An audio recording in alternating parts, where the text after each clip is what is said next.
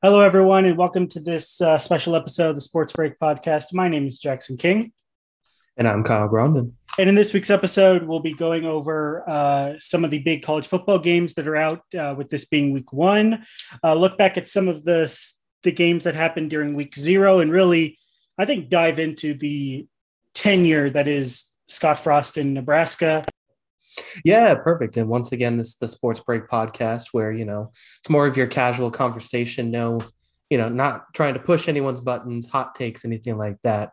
Just more, you know, kind of shooting the shit, honestly.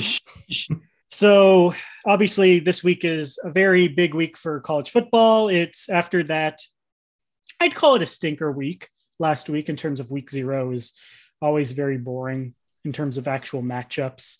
You didn't watch uh, San Jose State, Southern Utah? I did not. In fact, I did not. I what game did I watch? I didn't watch the Nebraska game either, just because I think of the timing. Uh, oh, they don't even list week one here. That's weird. Uh, but anyway, so this week is really exciting because there are, uh, you know, every top 25 team is obviously playing, and there are four matchups between top 25 teams. So this is really the exciting, like, get your popcorn ready. This is going to be fun. Yeah. Uh, yeah. A lot of competitive games coming up.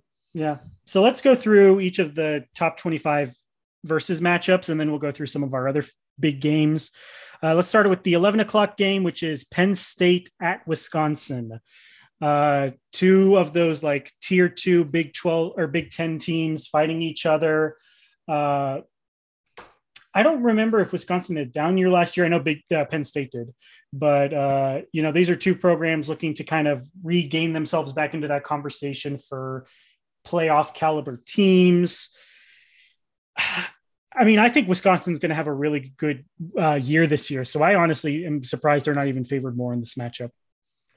Yeah, and they're at home, which should present a you know home field advantage for them. I think they're going to be a good team. I think we finally see you know the hype behind Graham Mertz as the the recruit will start to pay out as like we start to see who Graham Mertz really is. Uh, I think this is a team that's going to be able to run the ball well. I think, like I say, with Mertz, uh, Danny Davis too. I think this team that's going to be able to throw the ball well. It's a team like they always run the ball well, so that's something I'm definitely not worried about. And it's a team that always plays good defense. And I think the biggest thing that comes down to this game is can Sean Clifford take care of the ball in the red zone? That's been his biggest crutch basically his whole college career, which feels like it's lasted about eight years now. Sean Clifford turns the ball over in the red zone a lot, and it hurts Penn State. I think Penn State still has a little more talent than Wisconsin. It still recruits a little bit better, and I think that they have real dudes, especially in the backfield. But they can't go 60 yards and then turn the ball over at the five yard line. That should you're going to lose that every time, especially on the road. Uh, that's going to be the interesting thing for me to watch if Sean Clifford has actually figured stuff out I'm not as convinced on it, which is why I give the edge to Wisconsin. Yeah, I mean, I I've always thought that uh, Mertz is one of those guys who's always been underrated, even though again he was a pretty decent prospect. Wisconsin is always one of those teams that plays really well to start the season. Paul Chryst, I think, is one of the best coaches in that aspect.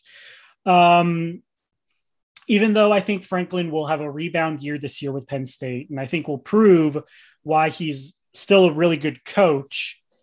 I don't think it starts immediately. I think, you know, Wisconsin is uh, one of those teams that's just very tough to play against early. Like we see it every year where they're very, even if they're not a great team, they, they're really tough to play against week one ish. Uh, yeah, I think, I think it'll be a close game to start off, but then I think Wisconsin will just wear down Penn State overall and win that game.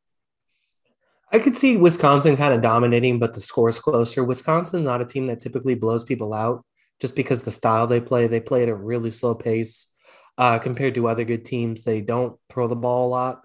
So I could see them kind of wear Penn State down, like you said. And then it looks like, like if you looked at the stats and they're like, oh, they had 280 yards rushing, they dominated.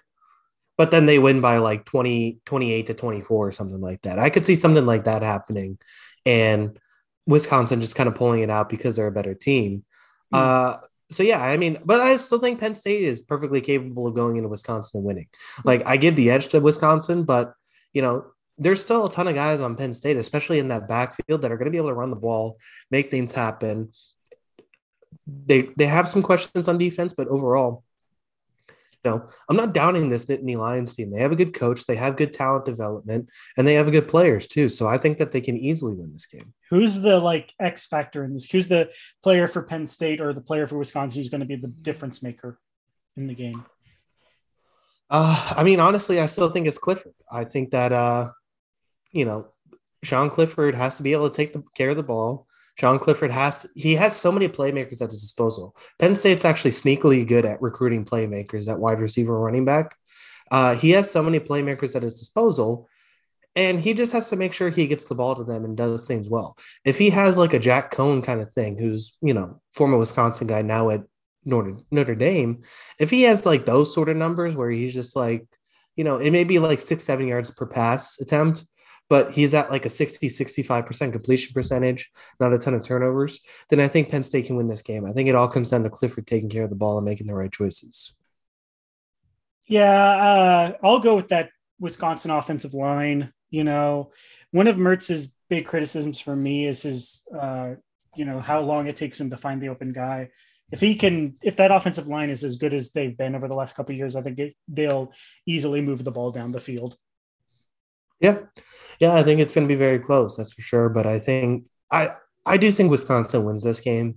Uh, I guess if I gave a prediction, it'd be something like 31 21. But I do think that they're the better team right now and they win it. I think, yeah, I, will agree with you in that I think the, the score will be closer than the game actually is. It's a five and a half point line. I'll give Wisconsin the 30 to 23 win. Yeah. With okay. with Penn State probably scoring a late touchdown that people forget about. Yeah. Okay, then we've got uh two games at 2:30. Uh I guess let's stick to the Big 10 theme first. We've got Indiana at Iowa. Man, there's a lot of good Big 10 games this first week. Uh but obviously this one a kind of a, a team of two different like styles in terms of how Indiana and Iowa play. Yeah, I mean, Indiana has done a really good job of under Tom Allen. They obviously had a great year last year uh, that has everyone really excited about this team. And they're ranked really high because of it. And then Iowa is kind of Iowa. You know, they have a big offensive line, big defensive line. Uh, another team with really good backfield. They have a really good running back that I can't put a name to right now because I keep forgetting. Of course, um, they're tied into you at this yeah. point. but you know, it's the same sort of thing where it's like they have a quarterback who at best is average. And is he going to be able to step into this game and make enough throws? Iowa should be able to run all over Indiana, I think. And I think that's the big thing. But when it comes to Indiana, you know, if your quarterback's average, they're going to take advantage because they get after what they did last year was get after the quarterback a ton, create a ton of turnovers, and turn those turnovers into points.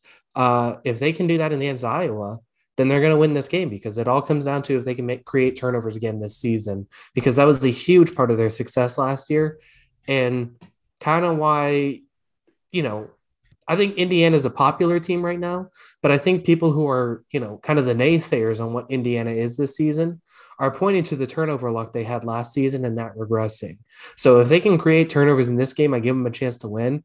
But I don't, if Iowa wins the turnover battle, I don't see Indiana winning this game. Well, again, it's that thing of like, because did I don't remember, did they face last year, Indiana and Iowa? I don't believe so. Yeah, but you know, Indiana, you know, obviously was the flashy team last year, and you talk about the interceptions, but obviously a big part of that is uh I'm just going to pronounce it Michael Penix because I don't know how else you're supposed to pronounce it. I think it's Penix. Penix, okay. Yeah, That's that. I mean, obviously, I don't like that sounds too much like a porn form of male anatomy, but um, you know, he is a very good quarterback. He's probably one of my favorite like sleeper picks to win the Heisman this year. Uh, this is going to be a huge uh, test for him against a very good Iowa D line. I don't know. There's something about this Indiana team that I think starts the season off strong, even if they end up not doing well over the course. I think there's something about how this Indiana team and Tom Allen has built it that's going to do well at least in week one, maybe even until like week four, week five. Yeah, I mean they're riding high off of last season, so I can see the momentum carrying. Um, like I said, I think a lot of it comes down to can they create those same amount of turnovers. I think it's just going to be a huge part of their narrative this season. Is if they can do that, can they keep this Tom Allen magic going? And then as it comes to Penix, he's almost like I feel like he's Adrian Martinez before we figured out Adrian Martinez. He is super exciting when the ball is in his, in his hands. He makes some amazing plays, whether it's with his legs or with his arms. But he also has balls that look terrible too. And he has to eliminate those terrible throws, I think. And he has to, you know, he was another part where not only I think he's I think he's a lot better though than Adrian Martinez. I think his last year was better than any season for Adrian Martinez. But the thing was too is that it was also a small sample size because not only was it the COVID season with less games, but he was also hurt during the season too at one point. So like it's a much smaller sample size that we're working with with him. I think he's really exciting with the ball in his hands, but he also has to make better throws because part of the narrative with Indiana, like I said, was the turnovers created. But the other part of it too was they were also were very lucky with the turnovers that they gave away. They gave away very well turnovers based on their expected turnover rate. And a lot of that too was bad throws that he made that weren't intercepted. So he has to be smarter with the ball. And, you know, obviously the highs of Michael Penix are obviously very high. He has to make sure he cuts out any of the extra stuff. So looking at some of these like players who I think are going to be key difference makers, I'm going to give it to Micah McFadden, the Iowa linebacker. Uh, just because I think that battle between the Indiana offense and Iowa defense is going to be the difference maker in who wins the game. And I think McFadden is one of those like look for him in the draft as like a top 50 player. He could be really good at the NFL level. And I think he's really good on that Iowa defense. Yeah, he's a terrific player. I'm also looking at uh what's his name here? Uh LaPorta, the tight end, too. He's another guy who they lost their number one receiver. So uh you know, he's going to. Who was their number one receiver? Uh, Smith-Marsette went to Minnesota, so the Vikings. Oh. So uh, LaPorta's got to step up and make some catches. Obviously, I mentioned the running back, which was Goodson. Goodson's a very good running back. Those two guys have really got to make the plays and make it easier on uh, Sam Petras, their starting quarterback. So those are the big guys on offense. And then, I mean, I still think it is Penix on on offense for uh, Indiana because he is their playmaker. He is the guy that makes things happen for that offense. And we have to get good Michael Penix. We can't have the Michael Penix who was at Maryland, who was six for 19 or anything like that. You got to have the good Michael Penix constantly to win this game. So Iowa right now, it, from a betting perspective, is uh, favored by three points. I'm gonna give it to Indiana, but it's gonna be close. I'll say 24 20 Indiana? Um, I'll go 28 14 Iowa. I think they're going to handle this game just fine. Wow. I think they're I think they're actually a pretty good team and I, I don't I'm not buying into the Indiana hype just yet. I think Iowa Iowa looks a lot better to me still. And okay. I, I, that's just how I feel. I think Iowa can be a sneaky top 10 team that leaps up into that area, especially with just the defense, the running game, all that kind of stuff. But I don't see that from Indiana this season again. I think that lightning is not going to hit again. Speaking of which, of uh, teams that should dominate their week one matchup, uh, at the same time as our uh, Iowa Indiana matchup, we've got Alabama facing Miami at the uh, uh, Georgia Dome. Uh, Chick fil A kickoff game. I feel like we get this game like every couple of years, maybe even every year, where it's like Alabama goes into a matchup, it's against another good team and then they beat them by 20 or more points. And yeah, and that'll probably happen again. Yeah. I mean, the, you know, we, we joke about Alabama a lot of just reload, you know, get, get 10 or more first round picks and then just reloaded them again. But, you know, they're just as talented as we did, as they were last year. I think we saw in some of those later games, some of the players who are going to fill the roles of like DeVonta Smith, Najee Harris, uh, some of those off the the big question I think for Alabama is offensive line, just because they they lost a couple of really good players to the draft. But knowing Alabama, they have guys just behind them that are going to fill in that role and be just as good, if not better. Yeah, I mean they they have five stars on the line. They have Bryce Young, obviously a quarterback who's a five star.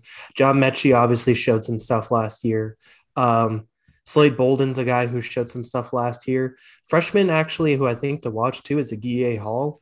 He's another really talented guy coming into that program. I don't know if how many looks he's going to get early, um, but he is a really talented player. And then you're looking at the Miami side. While there are questions about the cohesion for Alabama this season to start the year, and maybe getting them week one's the best way to have it happen. Miami doesn't have Gregory Rousseau or Jaelan Phillips this season. Those are two guys that are now gone. Um, and I, I, think, well, Gregory Rousseau didn't play last season, but Jaelan Phillips is gone. He was terrific last year. Um, you know, and so can you even take advantage of that Alabama offensive line being new when you're bringing in two new defensive ends? I think that's a big question. I think Manny Diaz defense is going to be good, but I don't know if it's going to. This Miami team seems like it has a ceiling where I don't feel like Clemson or North Carolina in the ACC have a ceiling. I don't know if this team's ever going to get better than like maybe a top 10 team at best. And there's just too much of a gap between Alabama and them right now to me, for me. So I do think Alabama's a lot better and they should win this one easily. So here's the big question I think for this game because again I think both of you agree, both you and I agree that Alabama should easily win this game.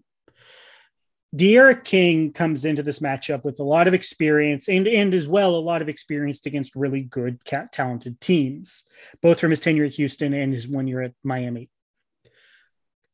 One of the things that Alabama, I don't want to say struggles with, but compared to their big blowouts in games like USC a couple years ago, Florida State uh, during the final year of Jimbo's tenure, is when ex- they have to face experienced quarterbacks first week. Those are the games that are a lot closer. Is does D'Eriq uh, King's experience does that give him enough of an advantage to make this close? Because I'm not he, sure it does. I think it could. The question for me is how healthy of a D'Eriq King are we getting? He tore his ACL in the ACL in the bowl game last season. They say he's 100%, but I mean, for as much as D'Eriq King likes to run and move and cut and do all these different things, I mean, he kind of is that Lamar Jackson light the way he plays. What kind of D'Eriq King, I think, is the question is that we're what kind of D'Eriq King are we getting is the question that I have because if it's not 100% D'Eriq King, Alabama's going to win this one by 30. Um, if we actually have 100% D'Eriq King, I mean, yeah, I mean, we've seen good quarterbacks play Alabama defenses and do a really good job. And this is a young Alabama defense compared to what it was last season. So I think he's fully capable of going into that and potentially winning, or I don't know, winning that game, but at least making it a game, making it interesting, and having us tune in in the fourth quarter. But if he can't move like he typically does, then I mean, I don't think there's any shot, no matter how much his experience helps. Yeah, and I mean, the one thing I'll say is I think with how Alabama plays week one, I think the Miami defense will, at the very least, keep them slower than they would in normal years. And I think also part of that is the, you know, the having still very young team and still a little inexperienced. But yeah, I mean, if you're looking at this matchup, I think you know, key factors obviously Derek Williams. Uh, I'm going to go with Metchie for Alabama just because he's probably the most experienced offensive player, considering what he did in the uh, in the national championship and in, in the end of the season. But uh, definitely give the advantage over to the Crimson Tide.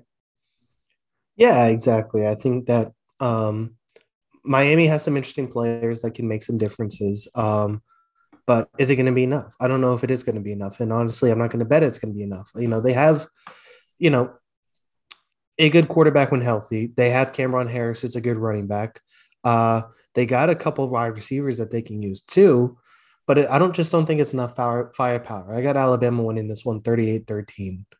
I think it's going to be a pretty straightforward game. Okay. So, so the line is 19 and a half, which is a lot. You have it 38 13?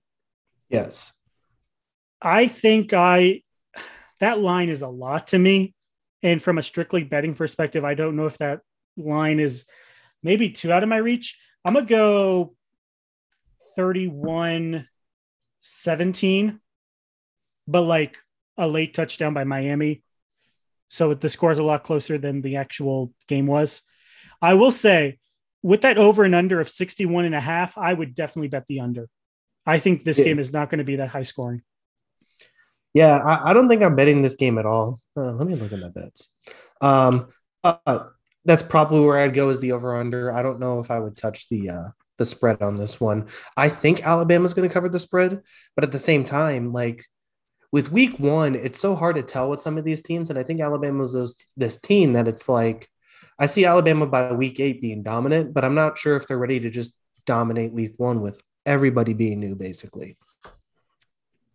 An hour later, down in uh, the heart of Texas, we've got, I'd say, an unusual uh, top 25 matchup between uh, the Longhorns and Louisiana Lafayette the line right now is Texas by eight. I think that's way too high. I think people are not giving Louisiana Lafayette enough uh, credit for what they did last year. Yeah, I mean, this was a really good team. They they competed really hard. They you know almost won the Sun Belt, and they beat Iowa State too, which is a better team than Texas last year. Now, whether they can go into another Big Twelve school and do that again, I don't know about uh, you know, part of it probably was like kind of the fool me once thing and, you know, can't fool me again. But didn't uh, they almost beat uh, Oklahoma last year too? I don't know. Did they? I thought I they did. Remember. Just keep going while I look it up. But yeah. So either way, you know, I do think Texas is more talented by a substantial margin, but obviously, you know, uh, I think it's Billy Napier's the coach. Billy Napier has a well-run program there at Louisiana. They continue to do things well and they bring back a ton of people from that really good team last year. So, you know, this does kind of feel like a toss up to me, but at the same time, I could also see Texas kind of imposing its will and Bijan Robinson having like a 160 yard game. Yeah, I mean, I think here's my thought process on this. First of all, Texas in the past, and granted, that was with a different coaching staff and with a different group of players. Texas has always underperformed during the first couple of weeks of the season, especially in week one where they lose. I remember they got lost to Maryland. They lost, I think, two weeks, two years in a row to BYU in the week in the first week. Uh, Texas, for some reason, has always underperformed in week one and lost either lost a game they shouldn't have or had a v- much closer game than they ever should have. Now, again, this is a different team. Sarkisian coming in. I just think this this has all the the avenues of a trap game where Texas is Texas. They have a quarter a new quarterback, new coach. I would not be surprised at all. In fact, I think I'm leaning towards, and maybe this is just the Aggie in me. I think I'm leaning towards Lafayette will upset them. It will be close, and it will be back and forth throughout the game. But I just think that Texas will not play well to start the season. I think they'll be a lot better team by like week eight but I think people are not giving enough credit to this Lafayette team and what they have at overall. Yeah, I mean, I think the one thing is that Texas is just going to be bigger. They're going to be bigger on the offensive and defensive line, and they're also starting a redshirt freshman quarterback um, who's basically making his first college football start against a ranked team, and is the local kid. So I don't think they're gonna. I don't think they're gonna put too much pressure on him. I think this is a game where they say, hey, we're bigger, stronger, and better than you. We're going to play bigger and stronger. And Bijan Robinson's going to get the ball 30 times a game uh, this game. He's going to get more than 30 carries this game, potentially, if things go well. You know, they're just going to feed him the ball constantly and let him dominate this game, and they're going to impose their will because you know, I like guys like Levi Lewis, a quarterback for Louisiana. I like some of their skill guys, but they just don't have the size of defensive tackle and offensive line to really battle Texas in the trenches. They want to speed this game up and play on the outside. And I just don't know if Texas is going to allow that after watching what they did to Iowa State last year. Okay, so uh, I, I do think I can you look up his name because I can't remember off the top of my head, but that redshirt freshman quarterback is going to be, in my opinion, the difference maker. Hudson if he played, sorry, say it again. Hudson Card. Hudson Card. I think if Card uh, plays well, I think Texas can get away with a win, probably even an easy win. I think if Card doesn't play well, I think that Texas struggles and probably loses. Yeah, I mean, if he turns the ball over a few times, then this is obviously anyone's ball game. But I just don't know if Sark's going to put him in the position to allow him to do that. That's my thing. Like, I don't know if he's going to allow him to turn the ball over three times a game. Like if he even turns the ball over once, I see him just kind of packing it in and saying Robinson's winning it. But you know, I do think he may have. If this game's close, he's going to have to make a couple throws. And so, yeah, I mean, that's the part where he's a difference maker. Where if he can make those throws, Texas should win. But it'll be interesting to see what he, how much they really uncork this offense for him. I know they say I think the term that they're using is like all gas no brakes. If they're going to play this all gas no brake style, how much are they actually going to let Hudson Card do his thing, or are they just going to say Robinson's the best player on the field constantly? Robinson's going to win this game. So uh, the line again is Texas by eight over and under 58. Uh, I'm gonna make it. I'm gonna say it's close. I'm gonna say Texas 31, Lafayette 28. I think it comes down to a field goal. Uh,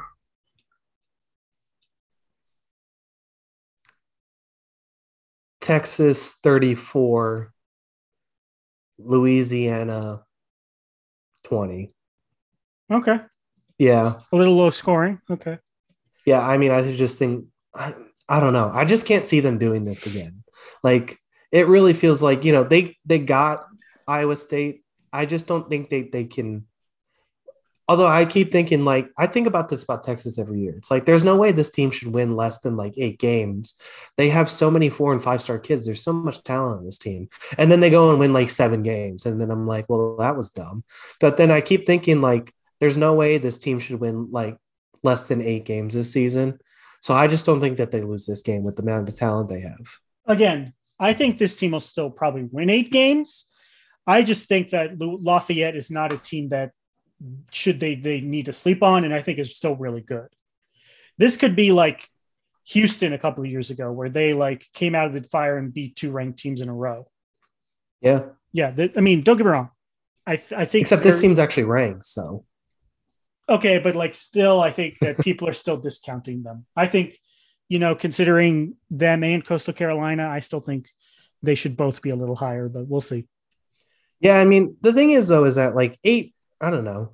Because typically you give three points for a home field advantage. That's standard betting stuff. So true. They're saying that Texas is what five points better. I would say that's probably right. I don't know. I don't know. It's tough. It's tough. So. It's also not like it's like a huge home home field advantage. Yeah. No, I get it. So it'll be interesting to see uh you know how engaged that crowd is and how much that uh, affects the game. True. Uh, finally, we've got our, I think, our final close game of the weekend, though there are some other ones that I think will be interesting. Uh, Georgia and Clemson meeting in uh, North Carolina for the, I guess they call it the Duke's Mayo Classic, but it's the it's a top five matchup between number five Georgia and number three Clemson. The Duke's Mayo Classic. That's, that's what sponsor of it. I guess that's what it's. It's like the Chick Fil A Classic is what the uh, Alabama game is called. I guess Duke's oh, Mayo is that big. I've never. All right. Well, okay. Um, I'd love your thoughts on this. Uh, this is either going to be a game that goes down to the wire or Clemson winning by 30 points. Yeah, I don't know. Like, I don't know how much effect this actually has on these two teams for the rest of the season. Because I think if either the team lost, they can still run the table. I mean, even if Clemson loses, I think they still run the table and probably make the playoff. Oh, yeah. I think Georgia can still lose this game and make the playoff too. So I don't know how much effect this has on like the grand scheme of things.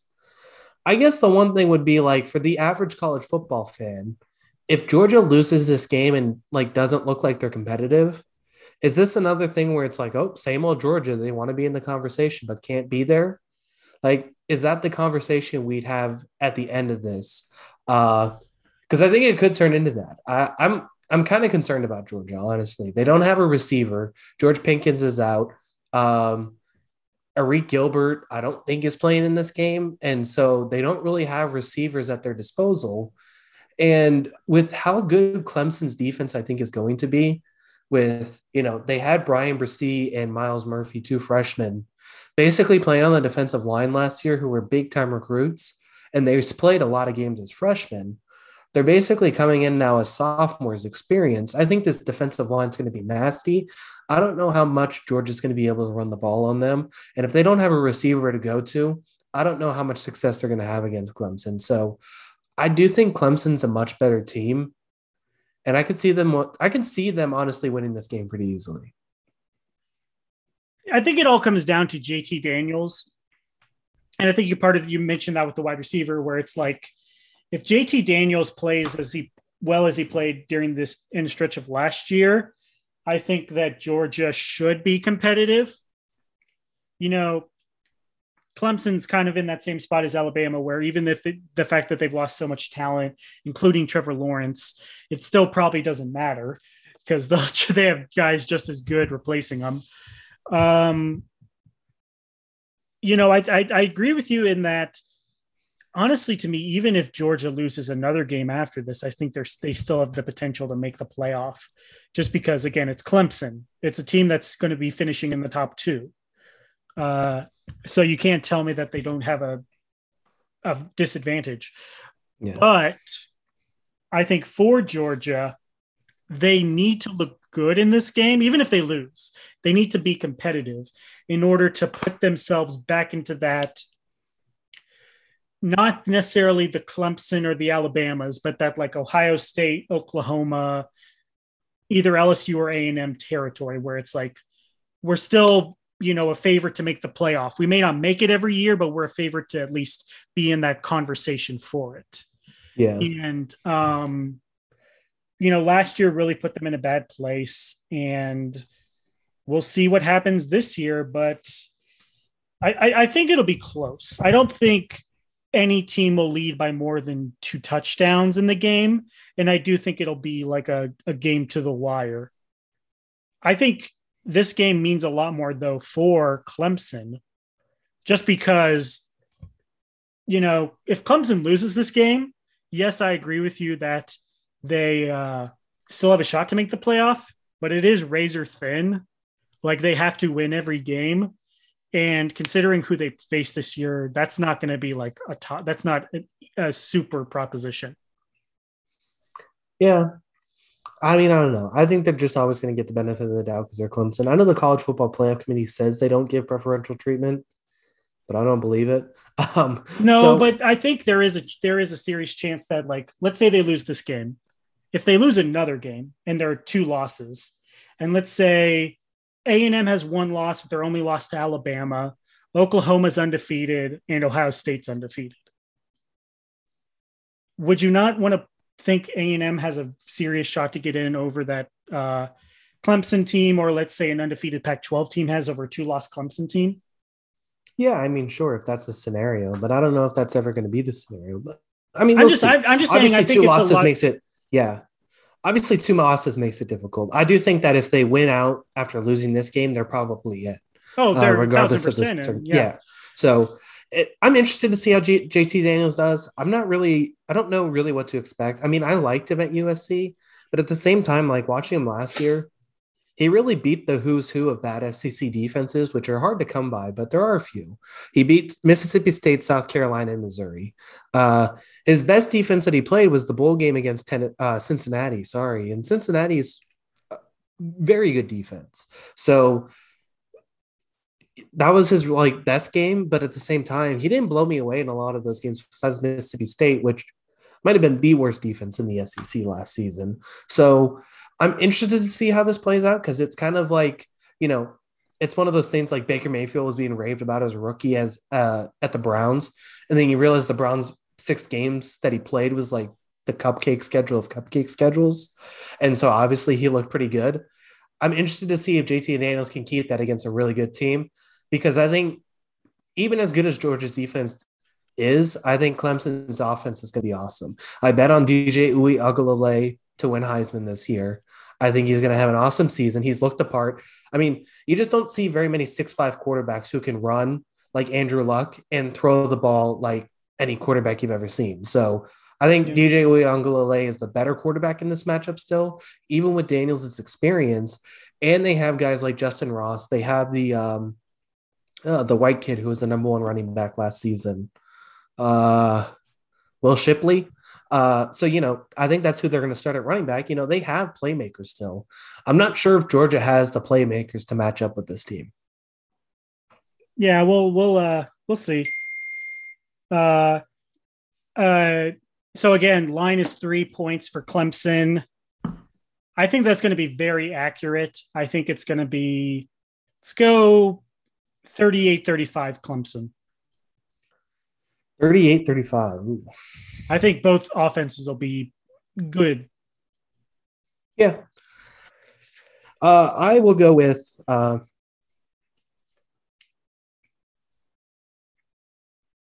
twenty-one to thirteen Clemson. I think they do enough on offense. I think that's going to be a little more low scoring. I think Georgia's going to want to make this game ugly because that's what Kirby Smart kind of does. Uh, Kirby Smart does not like pace. I think DJ Uiagalelei is going to have an efficient game. I don't think it's going to be his best game. I still think he's going to do enough to put himself, obviously, like I said, I bet him to win the Heisman. And I think the big player in this game, like I said, is going to be Will Shipley in the backfield, taking over for Travis Etienne, the five star running back. They've he's basically been compared to Christian McCaffrey the last two years. Uh, and I think he has a big game catching balls out of the backfield and also making some nice runs. Uh, I think he has a good game, even as a true freshman stepping into this situation. And then Justin Rossback, too. I think he's going to make some big plays. I got Clemson making enough big plays to get to 21. And I just don't know if Georgia, without the receivers, are going to be able to move the ball like that. I guess uh, finally, uh, before we get on to our quick awards discussion, is there any other game you'd like to mention from this week, opening week? Uh, could be ranked, could be not ranked. Uh, you know, a lot of these games are like Coastal Carolina versus the Citadel, which is a 35 point spread. So it's yeah. like, or like Arizona State, Southern Utah, which is a 45 point spread. So there's not a lot of close like matchups, but. Well, let's see. I got a couple. I'm, I mean, biased here, but I am very excited for the Boise State UCF game. I think that's going to be a really interesting game two really young and heralded quarterbacks that are kind of growing into themselves now and D- Dillon Gabriel and Hank Bachmeier at Boise State, and also two new head coaches with Gus Malzahn and uh, whoever the hell Boise State hired. I can't remember his name right now. Um, so I think that's going to be a really interesting game because while we think we know what these teams are going to be, we, we're not really sure just because of the new coaching staffs and all the changes. But with the talent at their disposal, and especially the two talented quarterbacks, this could be a really fun game. And then also, how does Boise State handle that heat? They're going down to Orlando. It's September 2nd. It's going to be like 90 degrees out with a humidity of 105. How is that team from Boise going to be able to handle that sort of pressure? You know, I think Houston's like a five point or UCF's a five point favorite. And, you know, I could see this being close and Boise State being fine, but I could also see Boise State just start cramping up with the heat and UCF overwhelms them in this game. So I am interested in seeing that one. Um, let's see. Do you have any comments on that? I guess. Uh, first of all, it's Andy Avalos. Yeah. Uh, former uh, player and then defensive coordinator. So yeah, good, good, good coach. The Boise State one, UCF one is really interesting to me just because it's kind of along with Cincinnati, they're probably like two of the top three like mid uh, non-power five programs I want to see over the next five years and how they build themselves. It's it's going to be interesting to see how like post the Petersen era how Boise State's fall gets rebounded because they've definitely fallen off of them like from the contention category, but they're still a pretty good team. Uh, and then in terms of UCF, you know, Malzahn's comeback after a couple of struggling years with Auburn. Uh, yeah, good, uh, good matchup and good matchup between two pretty de- uh, decent teams. I am really interested in this LSU UCLA game, uh, yeah. just because again, I think this is the one where I think this could easily be a trap game where UCLA. This reminds me a lot of when A and M went into UCLA, and obviously that was the huge comeback win by Josh Rosen and the Bruins. Uh, you know, I think UCLA did a lot in, in week zero to prove to me that they're better than I thought they were.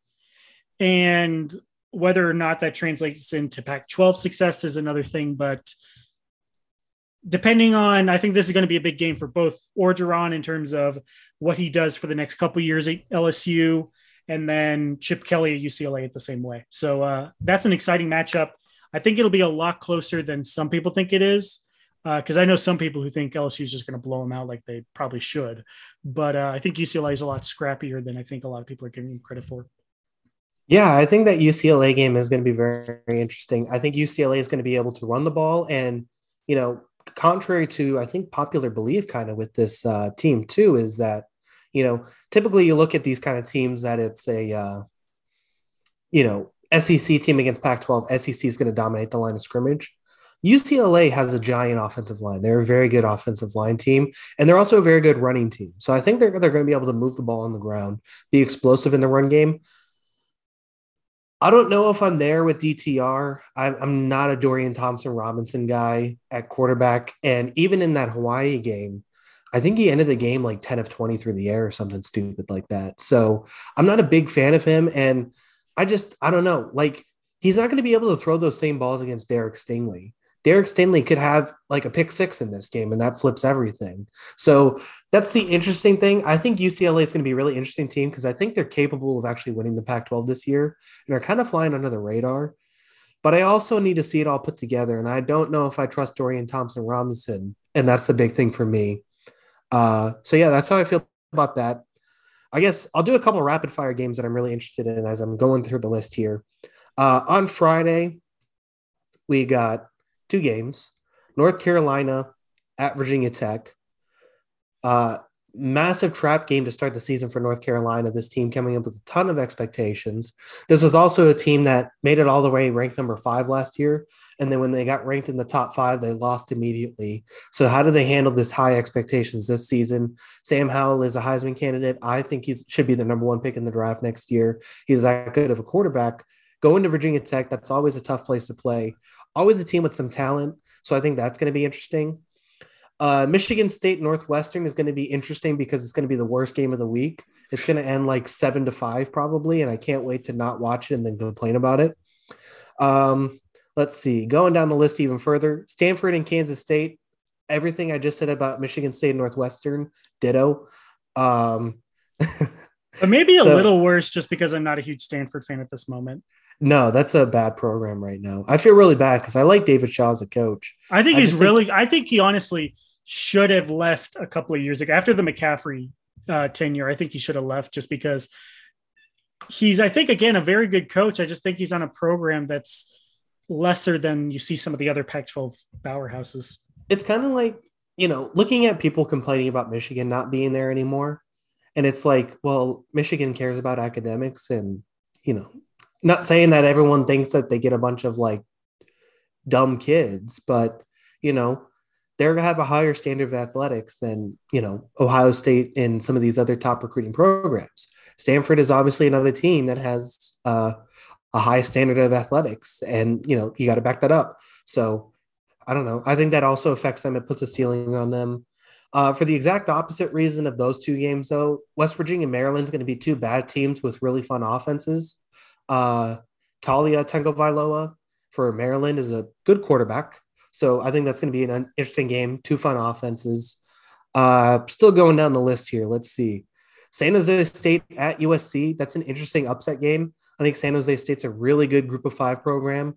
And USC with Clay Helton typically loses games that they should win. So uh, this should be an interesting game. I think I think USC is on upset alert there.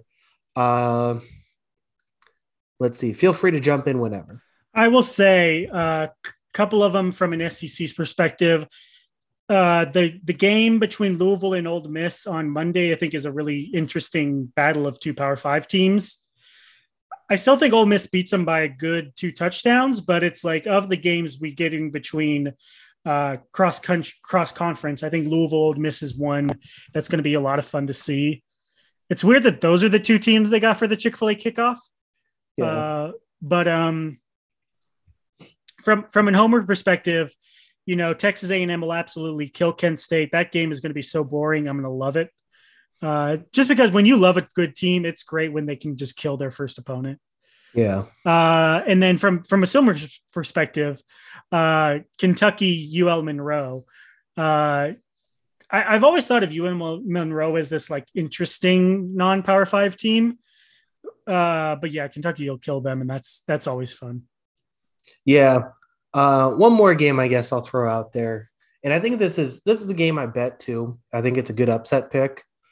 Nevada currently is plus three against Cal, and they have Carson Strong, who's a trendy first round pick guy at quarterback.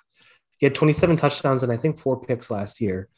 He's a very good uh, thrower. Um, and I think Nevada can easily go into that game and win it. So I think that's a that's an interesting upset pick for me. I think Nevada can easily win that game, and honestly, probably should be favored by a couple points, not the underdogs, even on the road. So Nevada, I'm definitely watching. That'll be the late night game. Um, not an interesting game, but one I'll probably watch because nothing else is on TV at that time. Utah State at Washington State at 10:30, just because. Uh, yeah, nothing else is on. Um, Pac-12 after dark. Uh, oh, and also Jarrett Guarantano's on that team, so that could be funny. He's still in the league. He's yeah, Washington State. um, I'll leave off with another one that I think bettors should get access to. Uh, right now, uh, Louisiana Tech is, uh, or Mississippi State's favored 23 points over Louisiana Tech. I think if you're a bettor, you go put your money on Louisiana Tech. I think that game is going to be closer than a lot of people think it is. I wouldn't be surprised if it's like a seven point win. So yeah, I would bet. I, am not a bettor. I don't bet at all uh, games just because I hate losing money but uh, I would definitely put money on Louisiana Tech to not win the game, but cover the 23 yeah. points. I can put my week one bets on here if you want. Uh, Obviously, gamble go, responsibly. Go ahead. Yeah, yeah. Which is also like again, I don't gamble mainly because the thought of losing money is worse than the thought of winning money. Which, if you're in that same position as I am, either because you're not financially stable enough or you're just like me and you're Scottish and you just don't want to lose money, then don't gamble. But if you yeah. do want to gamble, here's our advice. All right. So here are the picks I got. Um, I got UCF minus four and a half on the. I'm on a offshore account, so UCF minus four and a half was the line. I think that it should be a little higher, so I, I ended up just taking that one. I think it is I, higher now. I think it's. I think it is. Like it has gone seven. up. I think. Yeah. Uh, a couple other ones I got in while the line I thought was low. Uh, the first one was Rutgers minus 13 and a half. Rutgers is bad, but Temple is worse. I think Rutgers should win that one by 14 points. Uh, and I also took North Carolina minus five and a half. That just, I feel like North Carolina either wins by a lot or Virginia Tech wins by a little. And I'm just betting on what Sam Howell, North Carolina wins by a lot. I don't think they win that game by three points. I also just think that uh, Virginia Tech's probably going to struggle to start the year. Yeah. And you know, if you're going to bet on anyone, bet on Sam Howell and bet on North Carolina to what was it, seven and a half? I have it at minus five and a half. Yeah, if you have it at minus five and a half, I would at least bet them to win by a touchdown. I would, yeah. Honestly, I would go depending on what the line is now. I would have it to up to like ten. Yeah. So I honestly, so I did that, and then I did a 14 parlay, which you know parlays are risky, but you know sometimes a little risk in life is fun. Um, so I also put North Carolina money line in that. So in that one, North Carolina just has you get less odds, but North Carolina just has to win straight up. They don't have to cover the spread. Uh, Michigan State, they were plus three. I picked them on the money line plus 135 to beat Northwestern. I'm anti Hunter Johnson, as I said already. I think North Michigan State can beat Northwestern if Hunter Johnson's playing. So I went with that. And then I, I ended up doing this because I got the steal of the century on this line. Ohio State, Minnesota was minus 13 and a half. So I got the two touchdown hook on that one. So I immediately bet Ohio State because I think they can win the national title. I think um, it's now like 30. It's a lot higher, I think. Now. Yeah. I had minus 13 and a half though. So that was a steal. And then I also lumped in with that one Missouri minus 13 and a half over uh, Central Michigan. Another one, Missouri is solid. I like them actually. I think that they can actually be the third best team in the SEC East this year. And Central Michigan's bad. They're going to win by more than two touchdowns too. So that's my parlay of the week too. Is uh, Michigan State, North Carolina money lines, and then uh, Missouri and Ohio State to win by two touchdowns. Yeah, I mean, those are those are good bets. Uh, the Missouri one's going to be interesting because I I agree with you that I think they could win by a lot. But I also would not be surprised if like they they squeak out a seven point win and it's like, what happened? I will say if I lose that bet because they don't win that game by two touchdowns, but everything else covers, I will be very upset. That and again, be... kids, that is why you don't gamble, or at least you don't gamble that. Yeah, uh, I, I think Missouri's solid. I like Connor Blaze, uh, what is it, Blazenick, and I like Eli Drinkwitz, obviously. So I think that team that just feels like an eight and four team to me, honestly. I think that they're going to be better than Tennessee and Kentucky.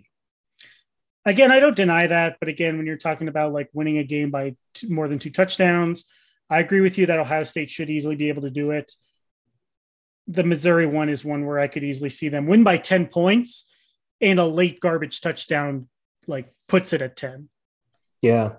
We'll see what happens. Uh, fun uh, stuff. Uh, as always, my name is Jackson King.